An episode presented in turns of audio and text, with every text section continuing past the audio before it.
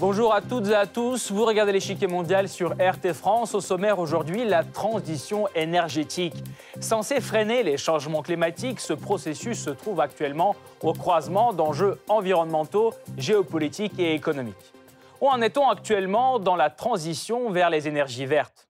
La COP26 qui se tient à Glasgow vient de fermer ses portes le 13 novembre sans aucun résultat tangible. Les États ne se mettent d'accord ni sur les délais de la sortie du charbon, ni sur la réduction des émissions de méthane, ni sur l'arrêt de financement de projets d'énergie fossile à l'étranger.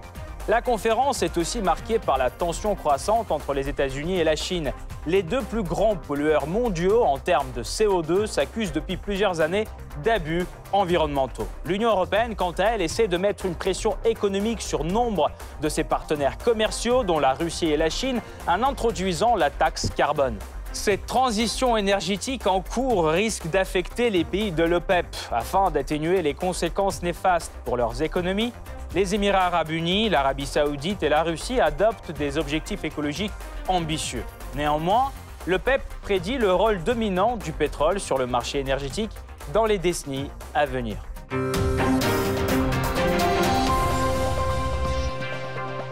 Avant de poursuivre, voici ce qu'il faut savoir sur ce processus au cœur de l'agenda écologique mondial. C'est le Blitz.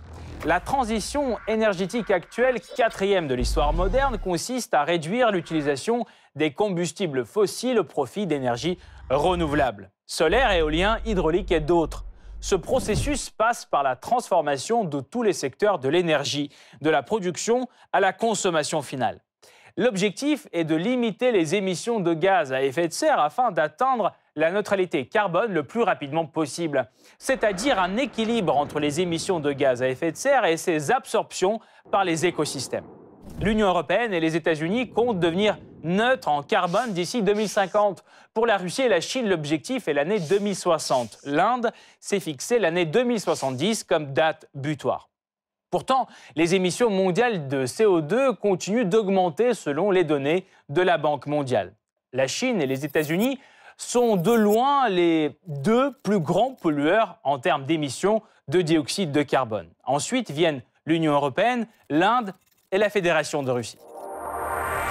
La transition énergétique réchauffe de plus en plus les tensions sur l'échiquier mondial. N'ayant permis aucune avancée majeure, la récente COP26 est devenue le théâtre d'une confrontation diplomatique entre les États-Unis et la Chine. Tout en augmentant leurs émissions de CO2 et la production de charbon, les deux poids lourds géopolitiques s'accusent mutuellement de dégâts environnementaux. Pour l'Union européenne, la transition énergétique est aussi une occasion pour mettre la pression sur certains de ses partenaires économiques. La nouvelle taxe carbone européenne pourrait coûter à Moscou plus de 1 milliard de dollars par an. Ce passage progressif vers les énergies renouvelables risque en outre de priver les puissances pétrolières d'une source de revenus majeure. En cherchant à éviter les conséquences négatives pour leurs économies, les pays de l'OPEP investissent de plus en plus dans les énergies vertes. Or, dans les décennies à venir, l'OPEP compte conserver le rôle dominant du pétrole sur le marché mondial. Comment la transition énergétique est-elle instrumentalisée à des fins politiques et économiques? Pourquoi le passage aux énergies vertes patine-t-il au niveau mondial? Où en sommes-nous dans la course à la neutralité carbone? Pour répondre à toutes ces questions, nous rejoignons Samuel Furfari, professeur de géopolitique de l'énergie et président de la Société européenne des ingénieurs et industriels. Monsieur Furfari, bonjour. Bonjour, bonjour à vous et aux auditeurs, aux téléspectateurs. Tout d'abord, pourquoi la dernière COP26 n'a-t-elle pas produit de résultats tangibles, selon vous?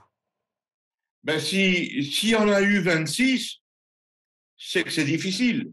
Si c'était quelque chose de simple, euh, on aurait résolu ça en 1995 avec la COP 1 présidée par Mme Merkel. C'est très difficile de, trouver des arguments parce que l'énergie est, la base de notre vie. L'énergie, c'est la vie sans énergie, il n'y a plus de vie. Et donc, euh, dire qu'on va tout changer brusquement pour faire plaisir euh, aux activistes, ben, c'est beaucoup plus difficile qu'on ne le pense. Et, à chaque COP, c'est toujours la même chose. On nous prépare avec beaucoup de propagande pour faire monter les enchères, mais ensuite, ça finit toujours de la même façon avec des, des, conclusions qui sont, comme dit mademoiselle euh, Greta Thunberg, du blabla. Euh, parce que euh, oui, ça avance, mais surtout, les émissions de CO2 avancent. Depuis qu'on fait des COP, qu'on organise des COP, les émissions de CO2 ont augmenté de 58%, plus de 2% par an. Et donc, vouloir dire qu'on va résoudre cela à travers des conférences internationales, ben, ça me semble utopique. C'est d'ailleurs pour ça que j'ai écrit il y a quelque temps, est-ce qu'il faut attendre la 99e pour constater que ça ne marche pas, pas Ce ne sont pas les COP qui vont résoudre euh, les émissions de CO2. Ce n'est pas possible. Si ce, n'est pas, euh, ce ne sont pas les COP qui vont euh, résoudre ce, ce grave problème, alors c'est quoi? Ben, Tout d'abord, il faut euh, considérer que la, le monde a besoin d'énergie et que donc vouloir dire qu'on va réduire les émissions de CO2 signifie qu'on va devoir réduire les consommations d'énergie. Or, l'énergie, c'est la même notion physique, la même notion physique que le travail. Énergie et travail, c'est la même chose. Ça s'exprime avec la même unité d'ailleurs. Ce sont des joules. Donc, vouloir dire qu'on va résoudre, réduire les émissions de, euh, de, CO2, c'est réduire les émissions d'énergie fossile, c'est donc réduire le travail dans le monde. Et c'est impossible, c'est simplement impossible. Et surtout qu'on on observe à présent que les énergies renouvelables arrivent à une limite. C'est évident devant tout le monde, on voit bien que l'éolien et le solaire ne parviennent pas à remplacer les énergies fossiles. Et donc, continuer à dire qu'on fait des coques pour forcer l'éolien, ça ne marchera pas. C'est ça, pour ça que ça ne marche pas. Il y a une solution pour réduire les émissions de CO2, bien entendu. C'est la décroissance, mais donc ça veut dire revenir en arrière, et certains le proposent, bien entendu. C'est la limitation de la population, mais qui revient même avec la décroissance. Et puis, il y a l'énergie nucléaire, qui est une solution euh, certainement euh, qui permet de réduire les émissions de CO2.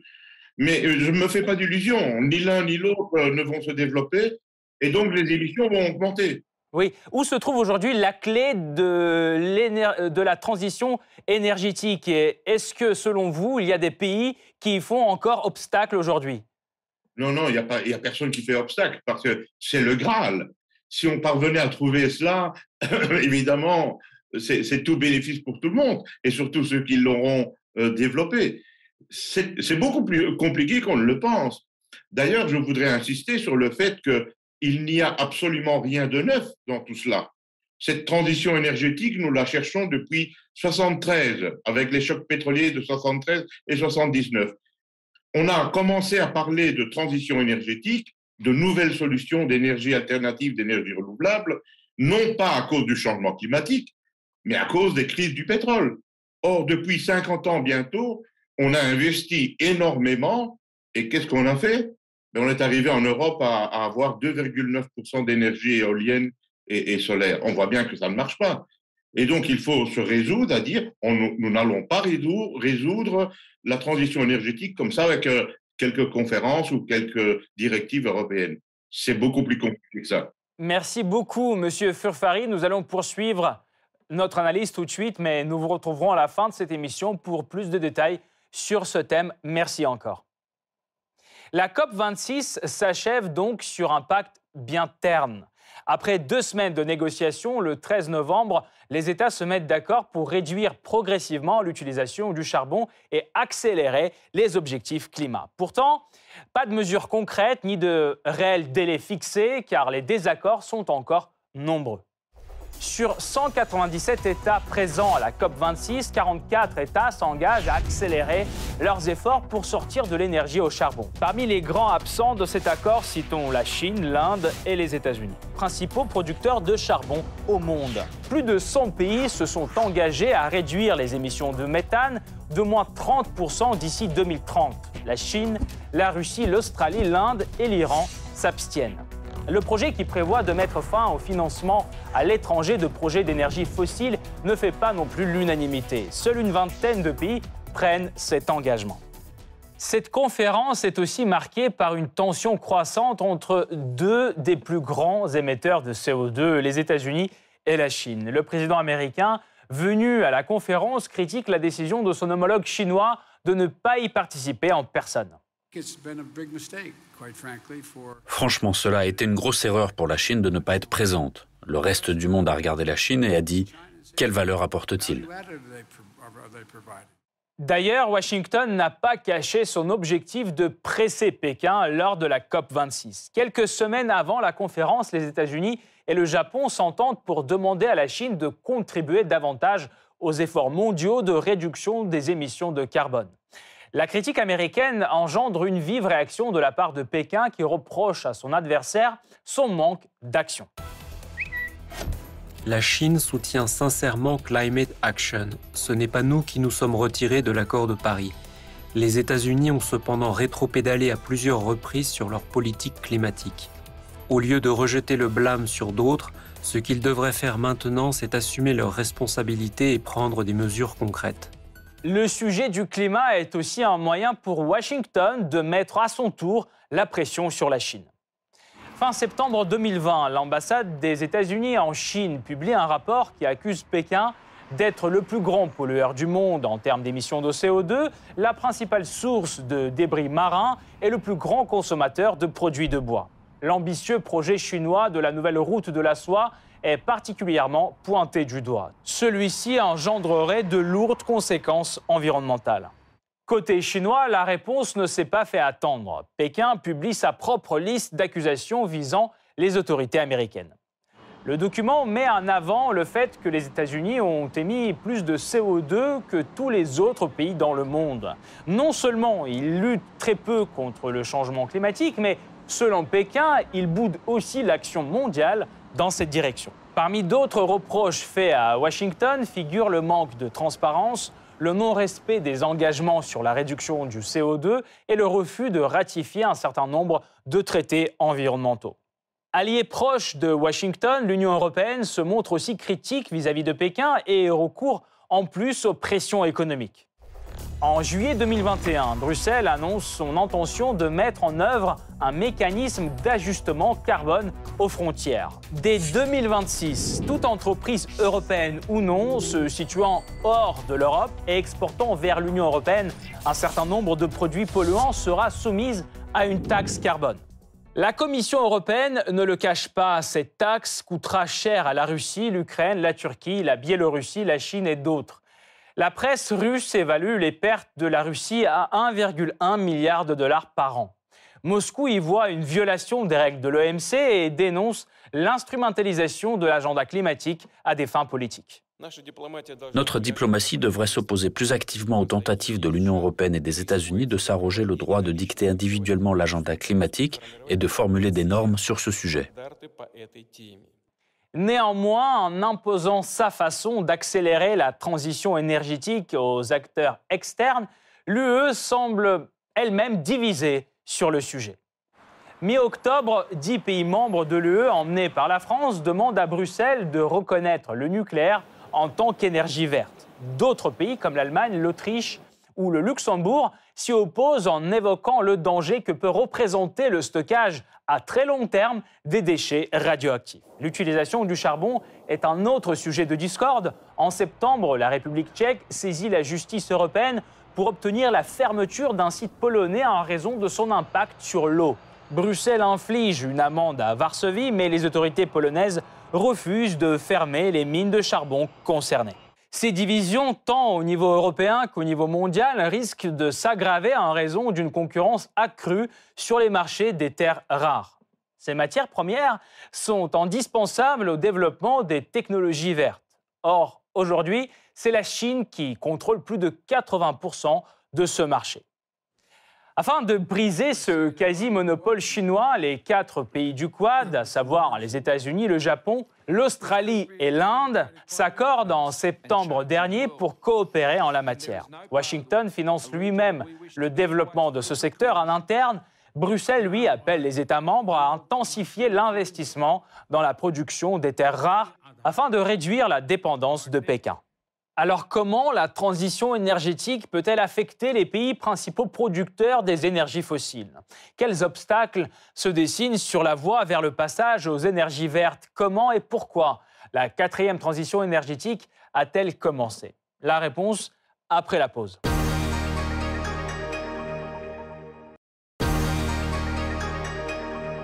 Bien qu'elles fassent l'objet d'un engouement croissant, les énergies renouvelables ne sont pas une idée nouvelle. Le soleil, le vent, la chaleur de la terre, l'eau ont toujours été exploités par l'homme. Pourtant, la transition énergétique vers ces sources a débuté relativement récemment. Au début des années 1970, des préoccupations croissantes pour l'environnement au niveau international aboutissent à l'organisation, en 1972 à Stockholm, d'une conférence des Nations Unies sur l'environnement. À l'époque, les climatologues s'alarment d'ailleurs plus d'un possible refroidissement climatique que d'un réchauffement de la planète. La conférence de Stockholm énonce des principes visant à concilier développement économique et gestion de l'environnement dans le cadre d'une coopération internationale. À cet effet, une nouvelle structure est créée, le Programme des Nations Unies pour l'environnement. De plus, la tenue de sommets de la Terre tous les 10 ans, réunissant les dirigeants du monde entier au sujet des questions climatiques et environnementales, est décidée. Dans les années 1980, le Programme des Nations Unies pour l'environnement s'inquiète de la pollution atmosphérique responsable des pluies acides, puis de la dégradation de la couche d'ozone. Ces problématiques donnent lieu au protocole d'Helsinki en 1985 et de Montréal en 1987, signé par un nombre croissant de pays qui s'engagent à réduire leurs émissions nocives. À partir de 1988, l'attention de l'organisation se tourne vers le réchauffement climatique et les émissions de gaz à effet de serre qui y contribuent. Le sommet de Rio en 1992 marque une étape importante. À cette occasion est adoptée la Convention cadre des Nations Unies sur les changements climatiques, signée par plus de 160 pays, qui se fixe pour objectif de stabiliser les concentrations de gaz à effet de serre. Dans le même cadre est instituée la conférence des parties, la COP, qui rassemble tous les ans, à partir de 1995, les représentants des signataires de la Convention. La COP de 1997 voit la signature du protocole de Kyoto fixant un objectif de réduction des émissions des gaz à effet de serre pour les pays industrialisés. Devant entrer en vigueur en 2005, sa portée est atténuée par le refus des États-Unis de le ratifier. De plus, la Chine, l'Inde ou le Brésil, encore considérés en 1997 comme en développement, ne sont pas concernés. Afin d'atteindre les objectifs du protocole, plusieurs solutions sont envisagées, en particulier l'utilisation accrue de sources d'énergie renouvelables dans la production d'électricité. Cependant, les technologies concernées, essentiellement l'éolien et le photovoltaïque, sont encore peu rentables à l'époque. De plus, leur caractère intermittent les rend peu attrayantes. Afin de stimuler leur développement, d'importantes subventions leur sont accordées sous des formes diverses, notamment en Europe. Conformément au protocole de Kyoto, les marchés du carbone se mettent également en place à partir de 2005. Le principe est d'attribuer des quotas d'émissions de CO2 aux acteurs, principalement les entreprises, quotas qu'elles peuvent à leur tour revendre ou acheter. Le but étant d'inciter les industriels les plus émetteurs à réduire leurs émissions de carbone et à se tourner vers des technologies propres. Ces différentes mesures entraînent une forte croissance des énergies renouvelables dans les pays industrialisés au cours des années 2000. En 2015, la COP21 aboutit à l'accord de Paris qui tente d'élargir les objectifs de décarbonation de l'économie à l'ensemble des pays, y compris les économies émergentes. Les États doivent élaborer des contributions nationales décrivant des objectifs climatiques. Cependant, ces contributions restent volontaires en fonction des contextes locaux, les pays émergents se montrant réticents à prendre des engagements trop contraignants susceptibles de freiner leur développement économique. La Chine notamment se fixe l'horizon 2030 pour parvenir à un pic de ses émissions de CO2. De même l'Inde, dont un rapport estimait qu'elle n'atteindra pas son pic d'émissions avant 2040. Au cours des années suivantes, les COP successives s'attachent à la mise en œuvre de l'accord de 2015, ainsi qu'à inciter les pays à prendre des engagements ambitieux. La transition vers de nouvelles sources d'énergie pèsera inévitablement sur la demande en hydrocarbures. C'est ce que prédit l'Agence internationale de l'énergie dans son rapport publié en octobre 2021. Selon celui-ci, la demande en charbon et en pétrole baissera vers 2050, année vers laquelle le prix du baril pourrait descendre à 24 dollars. Les prévisions des industriels sont similaires. Ainsi, le géant pétrolier britannique BP prévoit une chute de la demande de pétrole dans tous les scénarios. L'avenir de l'or noir semble donc sombre. Or, les pays producteurs ne sont pas d'accord avec ces prévisions. Ainsi, le PEP ne voit pas d'alternative au pétrole d'ici 2045 et reste certaine qu'il conservera son rôle énergétique dominant. Il est prévu que la demande globale de pétrole augmente de 17,6 milliards de barils par jour entre 2020 et 2045, passant de 90,6 milliards de barils par jour à 108,2. Malgré cette confiance dans l'énergie fossile, les pays producteurs de pétrole, eux aussi, investissent massivement dans les énergies vertes. En octobre dernier, les Émirats arabes unis s'engagent à atteindre l'objectif de zéro émission vers 2050. C'est le premier pétro-État du Golfe à faire une telle promesse. Pour y arriver, Abu Dhabi prévoit 163 milliards de dollars d'investissement dans les énergies renouvelables sur 30 ans. L'Arabie saoudite montre aussi ses ambitions. Elle promet de générer 50% de son électricité via des sources renouvelables dès 2030. La Russie est sur la même voie, mais annonce des objectifs plus modestes. Le pays vise à atteindre 10% de renouvelables dans son mix énergétique vers 2040 au lieu de 1% actuellement. Cet attachement affiché aux énergies propres n'empêche pas les pays de l'OPEP de défendre les hydrocarbures à l'international. Leur principal argument en faveur de ce qui assure une grande partie de leurs revenus est l'importance du pétrole et du gaz pour la sécurité énergétique mondiale. C'est ce que souligne le PEP en réagissant à l'adoption du pacte de Glasgow sur le climat. L'équilibre délicat entre la réduction des émissions, l'accessibilité financière de l'énergie et la sécurité énergétique nécessite des politiques globales et durables, en écoutant et prenant en compte toutes les voies. Se focaliser sur l'un au détriment des autres peut mener à des conséquences inattendues, à des distorsions du marché, à une volatilité accrue et à des déficits énergétiques. En effet, récemment, les crises énergétiques ont confirmé la vulnérabilité des énergies renouvelables qui ne peuvent pas assurer un approvisionnement stable en énergie. Au début de l'année, en février, le Texas connaît une vague de froid inhabituelle. La température chute jusqu'à moins 8 degrés Celsius la demande en énergie pour le chauffage bondit, mais le secteur électrique a du mal à générer les quantités suffisantes. Les turbines éoliennes sont gelées alors qu'elles assuraient 42% des approvisionnements. Autre source majeure d'énergie, le gaz, souffre aussi de troubles de production. Résultat, le prix du gaz bondit en étant multiplié par 200 et celui de l'électricité par 360. Cet automne, des facteurs similaires mènent à la hausse des prix du gaz en Europe. Durant l'année 2021, la production d'électricité par les éoliennes chute à travers l'Europe à cause de l'absence inattendue des vents. Les centrales hydroélectriques souffrent aussi car la chaleur dessèche les rivières. En parallèle, cette même chaleur accélère la demande en énergie en été, forçant à puiser dans les réservoirs européens de gaz. Avec la baisse des livraisons, tout cela amène une demande accrue en combustible bleu, ce qui propulse les prix à des niveaux records. Alors la transition énergétique est-elle réalisable au niveau global dans les délais prévus? Pour y voir plus clair, nous revenons vers Samuel Furfari, professeur de géopolitique de l'énergie, président de la Société européenne des ingénieurs et industriels. Monsieur Furfari, peut-on dire que la transition énergétique se retrouve de plus en plus au centre du jeu géopolitique aujourd'hui? Euh, oui, mais précisons les choses. Euh, l'énergie euh, du, du 21e siècle va être déterminée par les consommations dans les pays émergents, et notamment l'Inde et la Chine. L'Inde et la Chine ont des besoins gigantesques en matière d'énergie, raison pour laquelle ils ont bloqué en quelque sorte la conclusion de, la COP 26.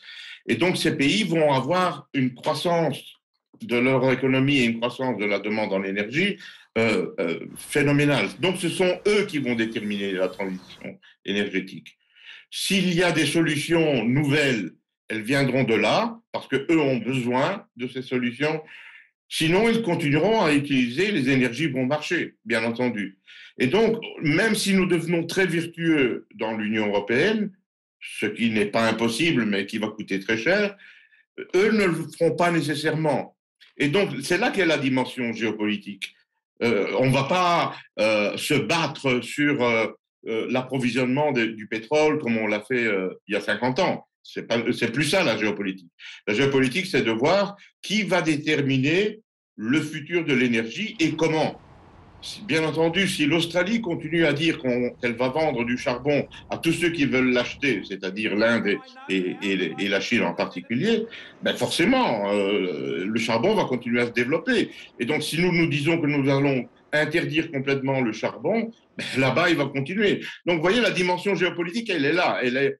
Que vont faire les États euh, de manière euh, sérieuse et pas simplement à travers des conférences? La transition énergétique forcée ne pose-t-elle pas trop de risques selon vous? On l'a vu euh, dernièrement, par exemple, avec la, crise euh, gazière. Qu'est-ce que vous en pensez? Ben, Tout d'abord, je ne voudrais pas l'appeler crise gazière, hein, parce que c'est simplement le fonctionnement du marché que nous vivons pour l'instant. Il n'y a pas une crise de rupture euh, comme dans les années 70. C'est le prix qui augmente parce que la demande augmente. Et ça, c'est bon signe si la, demande augmente, on va investir plus euh, dans des nouvelles infrastructures et donc le prix redeviendra un peu plus normal euh, dans quelques temps. Donc, euh, c'est différent. Par contre, ce qui, ce qui importe de, de remarquer dans tout cela, c'est que justement, la demande en gaz est exceptionnelle dans le monde parce que le gaz est versatile. On peut en faire beaucoup de choses et il émet beaucoup moins de CO2 et surtout, il n'a pas de pollution atmosphérique. Donc, euh, derrière votre question, on, voit poindre l'importance euh, du, gaz naturel dans la nouvelle situation énergétique. Monsieur Furfari, dernière question peut-être. Cette reprise de croissance économique après la, crise du Covid va-t-elle, selon vous, enterrer complètement tous les espoirs de cette transition énergétique? Il ne faut pas être manichéen, ce n'est pas l'un ou l'autre. Nous allons dans un monde où on a besoin d'énergie, on a besoin de toutes les énergies. Prenez l'exemple de la Chine. La Chine, elle est championne en matière de charbon. Quand je dis championne, je veux dire qu'elle consomme énormément. En matière de charbon, elle, est, elle consomme énormément de gaz, mais elle, elle produit également de plus en plus de réacteurs nucléaires, parce qu'elle sait bien qu'elle en aura besoin, mais elle produit également de l'hydroélectrique et des renouvelables. Donc, il ne faut pas être manichéen. C'est là le gros problème d'aujourd'hui, c'est qu'on veut passer de 0 à 100 rapidement. Laissons le temps et les, choses vont se décanter, on fera des choses de plus en plus intelligentes. Ce qui est le message principal de tout cela, c'est que cette transition énergétique, elle ne se décrète pas, elle se construit avec la science et la technologie. L'innovation conduit à des progrès, bien entendu. Et cette innovation, il faut la poursuivre avec beaucoup de recherche et surtout stimuler les jeunes, non pas à avoir peur, mais à faire des études scientifiques, des études d'ingénieurs, de manière à construire un avenir de développement durable.